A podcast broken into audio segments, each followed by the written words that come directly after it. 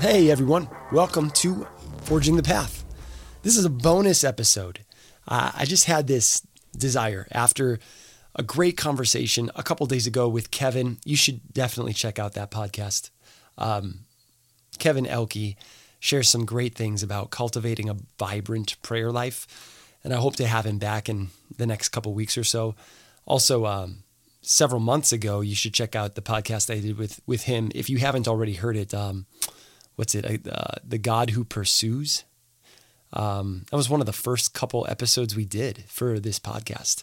Kevin just shares some great stuff. But as we're talking about prayer and as I've been thinking about cultivating a more vibrant prayer life in in my own space, this story from Brennan Manning has been on my mind and I wanted to share it with you. Now Brennan Manning is one of my favorite authors. I don't agree with everything he says, but I, there's just some key stories, some key takeaways. I, I love his heart for intimacy with God. And he's, he's written some books like uh, The Ragamuffin Gospel, Ruthless Trust, Abba's Child, um, The Furious Longing of God. That might be my favorite one from him. Anyway, this short story I'm going to share with you today is from Abba's Child. And it's, uh, it's a story Brennan shares about prayer and a way to approach prayer that really um, that really just leans into the heart of God and um, and I think would be helpful for a lot of you out there, especially some of us guys who might struggle with like uh, uh, intimacy with God. Like, what's that? How do I do that? What's that look like? Uh, I don't know about that. Here's here's this story. Just feel free to listen and apply this to your own life as you'd like. So Brennan says this Once a woman asked me to come and pray with her father, who was dying of cancer. When I arrived, I found the man lying in bed with his head propped up on two pillows and an empty chair beside his bed. I assumed the old fellow had been informed of my visit, with the empty chair and all. Oh, I guess you were expecting me, I said. And he said, No, who are you? Brennan says, I'm the new associate at your parish. When I saw the empty chair, I just figured you knew I was going to show up. Oh, yeah, the chair, the bedridden man replied.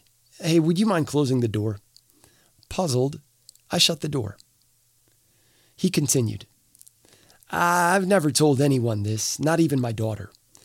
But all my life, I have never known how to pray. At the Sunday Mass, I used to hear the pastor talk about prayer, but it always went right over my head. And so I gave up any attempt at prayer, he continued, until about one day, four years ago.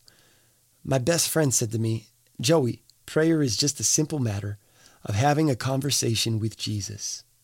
Here's what I suggest sit down on a chair, place an empty chair in front of you, and in faith, see Jesus on that chair. It's not spooky because he promised, I'll be with you all days. Then just talk to him and listen in the same way you're doing with me right now. So, Padre, I tried it, and I liked it so much that I do it every couple hours every day. I'm careful, though. If my daughter saw me attempting to talk to an empty chair, she'd send me off to the funny farm. I was deeply moved by the man's story, and I encouraged the old guy to continue on this journey. Then I prayed over him and anointed him with oil, and then returned to the rectory. Two nights later, his daughter called me to tell me that her daddy had died that afternoon. Did he seem to die in peace? I asked. Yes, she said, but there was something strange, in fact, beyond strange, kind of weird. Apparently, just before Daddy died, he leaned over and rested his head on a chair beside the bed. Man, I love that story. I love the idea of resting my head on Jesus. And um, like I said, it might be uncomfortable for some of you out there listening, um, but it makes me think of this moment also in um, in the book of John, the Gospel of John, written by the disciple John. And you got to understand, John was a fisherman. John was given a nickname with his brother, the Sons of Thunder. John was the guy who, when people, uh, you know, made fun of Jesus and mocked him and rejected him, John was like, Lord, should we call down fire on them, like the old prophets? You know, they, they let's kill them. this is John. He's a man's man. And yet at the Last Supper, this same John leaned his head against the chest of Jesus to ask him when Jesus was saying, One of you is going to betray me. And they're all asking, all the disciples in the upper room are like, Who? Who? Surely not I. Surely not I. And Peter motions to John, You ask him. And so John leans his head against Jesus and says, Who is it, Lord? And that's when Jesus says who it is. It's Judas. It's the one I dip this bread into the to the wine and, and give the bread to. So John had this relationship with Jesus. He, he even calls himself, you know, the one Jesus loved. And um, that just speaks to a level uh, and a depth of relational closeness and intimacy and nearness that I think a lot of us guys, especially, would do well to think about and meditate on and really press into. So I love this story from Brennan Manning about an empty chair and how the old man, right before he died, right before he gave up the ghost, you know, he he leans his head on the empty chair. He's probably talking with Jesus in that moment and and just just wants to rest his head on Jesus. And I imagine he wakes up in heaven and sees the face of Jesus right there. That's just uh, it's beautiful.